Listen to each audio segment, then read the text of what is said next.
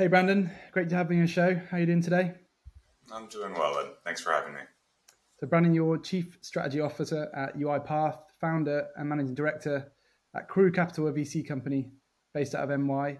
And uh, obviously, today we're here to talk about UiPath, which is a, a software platform to help organizations efficiently automate business processes through robotic process automation, which is otherwise known as RPA, which I've only recently heard about.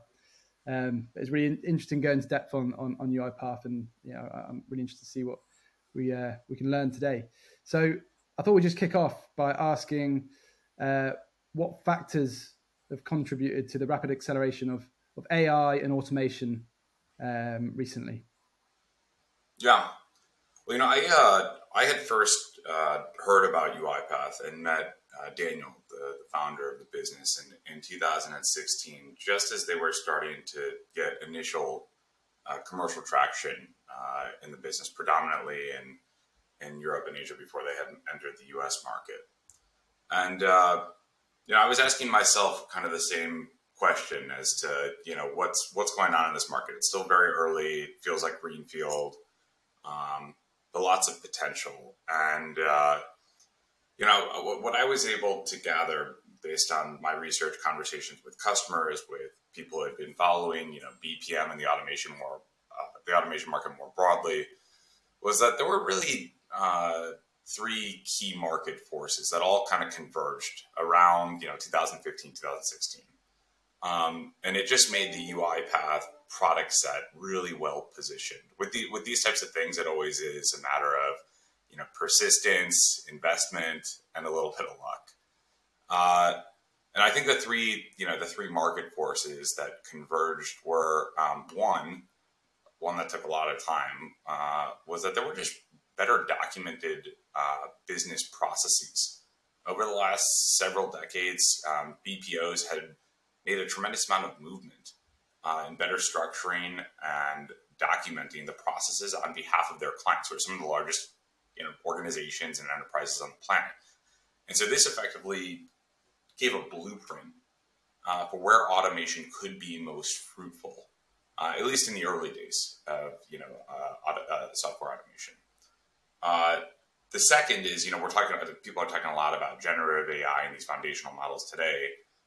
I actually think that that really took place the emergence of AI coming out of you know the AI winter back then in 2015 we had really cheap compute power. It led to massive, massive amounts of uh, data, and there was kind of this AI awakening, uh, as a lot of reporters uh, had had mentioned at the time. And as luck would have it, uh, this technology that UiPath had, this this RPA engine, fulfillment engine, kind of became the fastest entry point to AI. And you know, data scientists were a very uh, in-demand role at the time. They were building all these new ML scripts but there wasn't a really great means by which to bring those data models into the operational fold of a business. And RPA was a much simpler mode by which to do that. You know, I always I always talk about um, the analogy of like you know the brain and the arms and the legs. So you had these data scientists that were kind of building the brain um, of these scripts, but UiPath could effectively become the arms and legs to conduct the actual work within the business. And if you have a brain with no execution, the arms and legs, you don't really, you can't create any output. Yeah. Uh, and, and, so that was kind of the second. And then the last thing um, was more about us at the time. And it was just the maturity of our technology, predominantly our computer vision, um, which is, you know, a highly complex technological challenge, not something that can be solved with money alone. Took a long time to develop uh, you need to understand all of the nuances, right? All of the end scripts, all of these different systems and uh, there's just kind of a, a, gestation dynamic that's at play. And um, we were really coming to a point of maturity in terms of enterprise scalability and security, and um, got our messaging down. And so you had all these things come together, and it just kind of worked really well. And obviously, uh, I mean, AI is the hot topic at the moment. Uh, but you you guys have been in it for more than ten years, I think um, as you, as you sort of been alluding to. Uh, do you, the recent interest in it is that is, has anything helped like technologically technologically recently that's going to propel your business forward, or you, is this things you you know you've already been working on for years and, and, and really it's just you know they're just more interested in it at the moment, but you're already there and established and uh, providing the benefits from from AI. Yeah, I mean, we've been building AI in our technology for many years.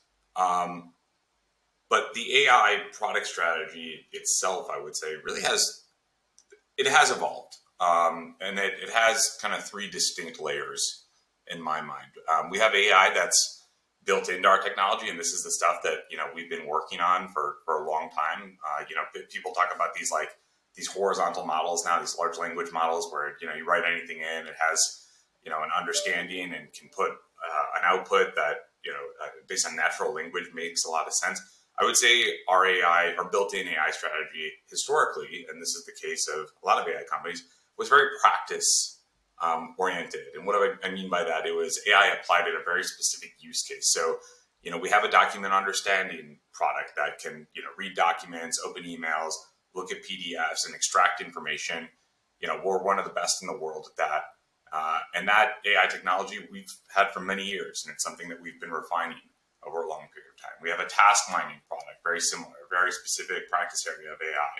Um, there have been new products that have come along as well. We have a new product um, uh, called Clipboard AI, which is like a semantic copy paste. Imagine taking uh, data fields out of any sort of document, doing a control C copy, and then being able to paste all of that data semantically into a new application. Understanding, you know, if a name is listed in, in this PDF, uh, knowing to paste that name into the application field, um, all the way down to you know, address, billing info. Uh, it saves a lot of time for people. So there's been um, some stuff that's made some of these built-in AI capabilities easier, like that last one I mentioned. Um, but those are all things that we built into our products. We also have this notion of bring your own model. Um, you know, there's a lot of really smart organizations out there who have invested into uh, a certain level of capability uh, with their data science teams, with their AI teams. They've they've built their own models, and you know I don't think we're so naive to think that we're going to solve every sort of AI problem that exists on this planet. Uh, you want to let your customers have the power of choice, and so um, we allow them to bring their own models into our studio. Have our robots um, push that data to their models. The models can make a, a decision um, based on whatever logic that they're using, and we can go execute that decision based on their yeah. models. Um, and then the third uh, uh, pillar for us is uh, you know integration with with third parties. And so you know I think OpenAI is uh, getting a lot of press right now. They've um, they've done some amazing work, but we've been long partners of Google and Amazon as well. And I think that there's going to be a very long tail of uh, you know younger startups uh, working on these types of problems. And you know, our, our plan is to work with a lot of them. Um, again, with with a goal of bringing the power of flexibility, openness, and choice to our customers. And can you give us some examples of how um, some of the industries that you work with at, AI, at UiPath um, use RPA in you know to help their businesses uh, provide value, you know, to their customers? Well, you know, one of the um, I think one of the most powerful things about this category is that it's highly horizontal. Um, you know, we we have customers in dozens of different industries. We've been global by nature from day one. The company obviously uh, has its roots in, in Bucharest, Romania, but we've expanded our customer base into India and Japan, uh, Western Europe, Eastern Europe, North America, South America with revenues, you know, fairly distributed and customers fairly distributed across all of them. Uh, you know, we serve large healthcare systems, large banks, insurance companies, telcos, retail businesses, manufacturers, oil and gas. Um, you know, there's just so much that you can build with uh, with UiPath business automation platform, and, and it's a bit like Excel when people ask in the sense like, you know, can I do this in Excel? Can I build a formula that calculates this? The answer is inevitably yes. It's simply a matter of do you know the right formulas? Is the template put in place in a way that's relational and won't break if you do certain things to it? You know, we, we have a very robust offering and we can support companies in all of these industries uh, and reveal the art of the possible to them in terms of driving the results that they ultimately want. Um, the results that most of our customers typically want have revolve around um, saving cost, saving their employees time, up leveling their employees, uh, or uh, freeing up bandwidth to innovate more with the existing resources that they have, doing more with less. Effectively, the definition of what automation brings. Um, if I, you know, if I think of a few examples of, you know, some marquee accounts, you know, DHL, uh, one of the largest global forwarding and, and freight companies on the world, uh, they rely on us exclusively for all business automation needs. Um, you know, they have a little over 500 automations uh, built. Um, they've deployed that to 400 plus employees, uh, all focused on very high level work. Uh, they have a, a, centralized virtual delivery center uh, that focuses on uh, identifying new use cases, developing and scaling those robots across the enterprise. It's an amazing story from one of those marquee brands, and you know, a, a freight forwarding, um, uh, sorry, a global forwarding and freight business. Um, so driving innovation through automation there. Um, we also also have a, a healthcare group, NHS Trust, uh, that has a very large uh, automation program. Uh, they actually they actually uh, train 50 employees every single month on automation. Their robots are handling millions of transactions from appointment scheduling to patient referrals, moving data between their different systems. It's absolutely crucial to uh, their digital transformation strategy. And do you think uh, you've crossed the chasm from early adopters, which I imagine were the first, you know, the first people to sort of start using RPA. Uh, have we got? Have you now gone mainstream, and you got a lot of big customers now, or, or is what is the market potential? Do you think moving forward? Well, the uh, I, you know I have to be a bit careful on what I disclose as we are in a uh, uh, blackout period right now ahead of our our uh, Q1 earnings. Um, but I think you know, per our previous uh, earnings report, you know, we have uh, approximately 200 plus customers that are paying us north of a million dollars a year. We have something like a thousand, you know, greater than a thousand uh, businesses paying us over a hundred thousand dollars in annual recurring revenue.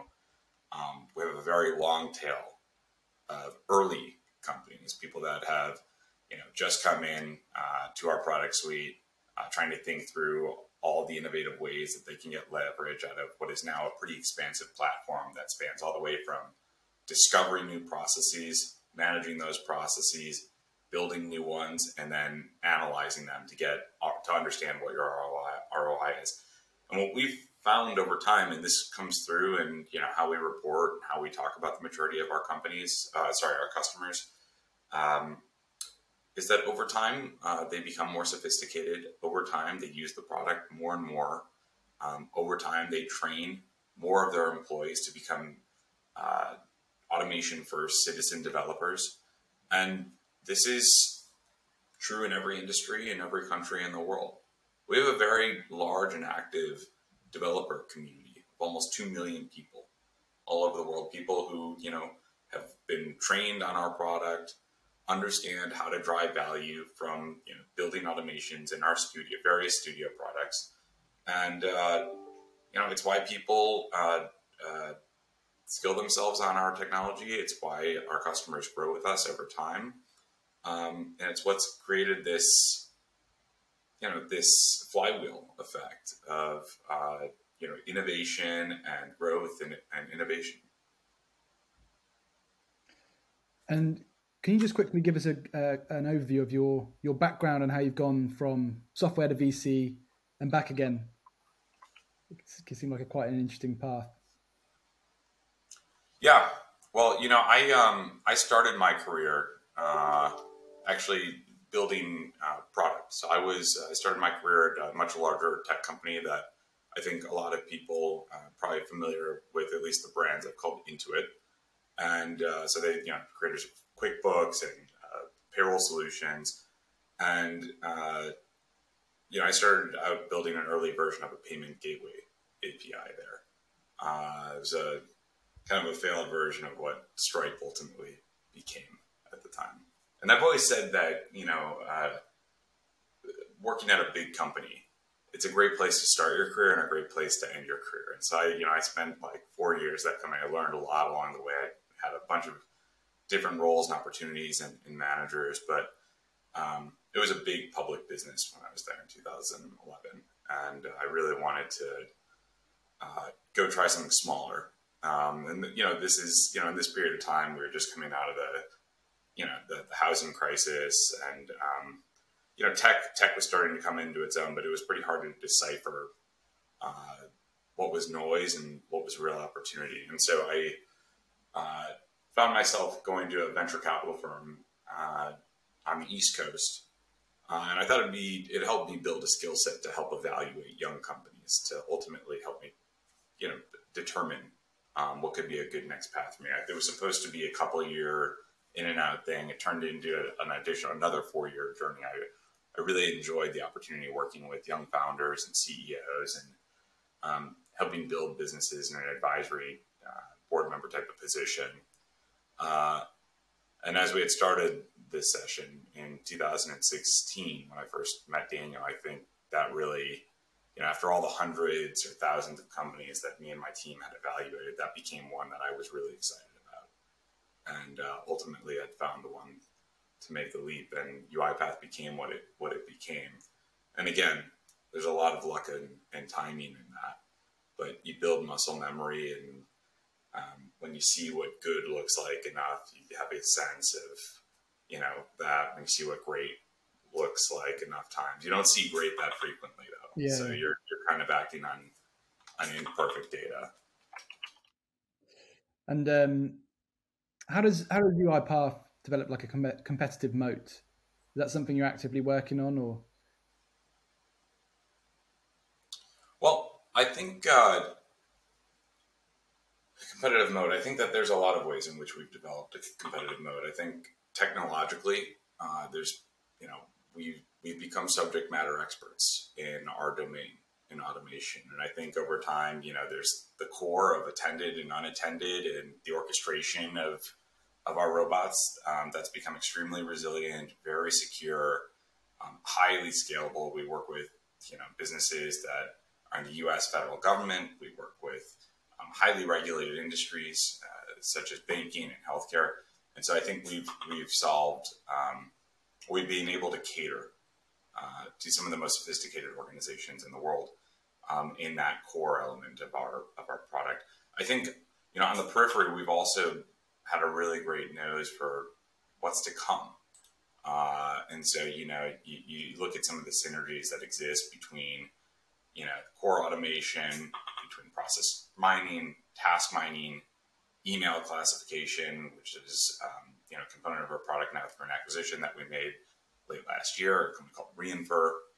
Uh, you look at a lot of the analytics that we've added on top, um, the ability to ingest uh, AI models through our own models or uh, bring your model or some of the third parties we work with. So we've kind of continued to expand over time, furthering the moat uh, technologically uh, horizontally, but also going deeper uh, in terms of you know sysadmin requirement, scalability, security, etc.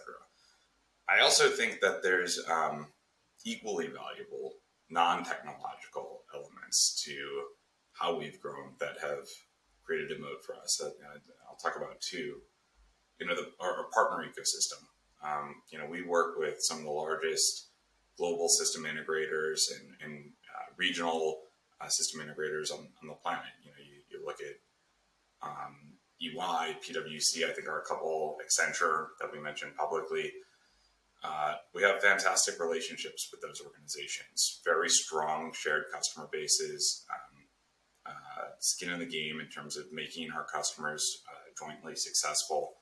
Um, and it's no surprise that you know some of our largest partners are also some of our largest customers it's a it's it's it's a great state uh, it's a great statement of trust and validation um, when the people who are out there you know pushing your messaging and embracing what you do are also leveraging it internally. Uh, so I think you know th- that's a total force multiplier for us. I also think um, you know this community that I had mentioned earlier, the millions of uh, trained uh, citizen developers that you know, are logging on to our learning academy and becoming better equipped to build to manage on our environment in hopes of you know maybe getting a job at one of these organizations that's building out a center of excellence all around automation.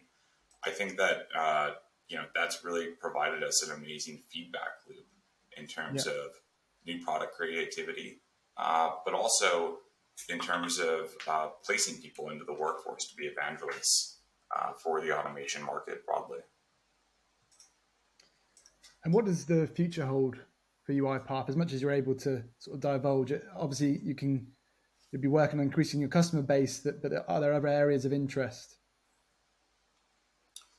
Um, well, I'm I'm really excited about uh, the opportunity that some of these new AI, AI technologies represent for us. You know, we, we have, as I said, a good practice area of, of certain things like like document understanding, but now I think through the use of natural language, you could do things like query these documents to pull out very specific pieces of information um, and get an understanding of you know what the tone in that document is. Uh, so it's not just finding, finding things faster, but it's actually understanding you know the meaning of that context within those documents. Um, I think with um, you know with things like semantic copy paste, our clipboard AI product, like you're now bringing the power of automation literally to every single knowledge worker in a company. Yeah. All of us use copy paste on a daily base a basis uh, to do certain things in our jobs, but now to be able to do it you know, uh, uh, multifold, you know, pulling so many things at once and putting those into an application with that understanding of where it should go with a high degree of accuracy. I think that, you know, that changes the, the whole game. So I, I think that overall, there's going to be a few sectors in the technology market that have a huge have, have, have advantages from embracing AI. I think there's a lot of really new cool up and coming stuff that might be interesting in the future. I think a lot of it's hype today. Yeah. Um, but you know, there's a proprietary set of data that we have right now, understanding of workflows and processes within a large enterprise. And I think um, being able to take that data, apply it to these models, uh, and being able to lower the barrier of friction to build new automations or um, to build those automations using natural language. Imagine imagine a world Ed, where you know you you have something that you do in your your day to day. You have to you have to file your expenses or you have to approve something on behalf of one of your employees, and instead of having to actually do that every day, you can through some sort of widget just say, "Hey, build me a process to do this thing," and a robot can be spun up and execute that on be on your behalf at a scheduled time, all literally through just communication in chat hmm. in English. So you're just creating powerful. a playbook for it to follow. Yeah, you're yeah. I mean, it's you know, you're you're telling you're you're giving it directions in the same way that you know your mother would tell you to make your bed uh, when you're growing up. I mean, it's it's it's that level of understanding. So I think I think that's the underlying power that's being created here, and the companies that will have the ability to harness it will need a certain level of sophistication. They'll need a, a tremendous amount of their own proprietary data to go yeah. um, get that level of simplicity and you know they'll, they'll need the fortitude to stick with, with it over a long period of time. You know we're we're in the very early innings of this. And we've been at it for many years longer than most. Yeah. Um yeah i was i, I was gobsmacked at how old the company is considering how you know ai has just come up again but actually you know you've, you've been in the game for so long. Um just to to wrap up the conversation brandon uh, i know uh, you've got some other stuff to get onto the topic that's on a lot of people's minds is about job displacement and AI. Um, what are your thoughts on that? Do, do, you think we'll end up creating new opportunities? Do you see it as um, something that just levels up employees so they can, uh, you know, they're able to do more with the time, etc. What are your thoughts on that area? I think over the course of you know a century plus, it's been proven that uh, technology does not um, the, the net effect of technology does not reduce jobs, but actually breeds new and uh, higher value jobs. And I think the same is true with automation and, and AI. I think that um, if used appropriately, you know, will enhance customer experiences, will enhance employee experiences. Um, will will give people the opportunity to actually focus on more creative, strategic, fulfilling aspects of their jobs. Um, and allow people to achieve more in less time. um, which will give organizations the ability to achieve more in less time. And what that translates to, like people are like, oh, uh, you know, I think level one thinking is, you know, this will create cost savings, it'll create boost in productivity.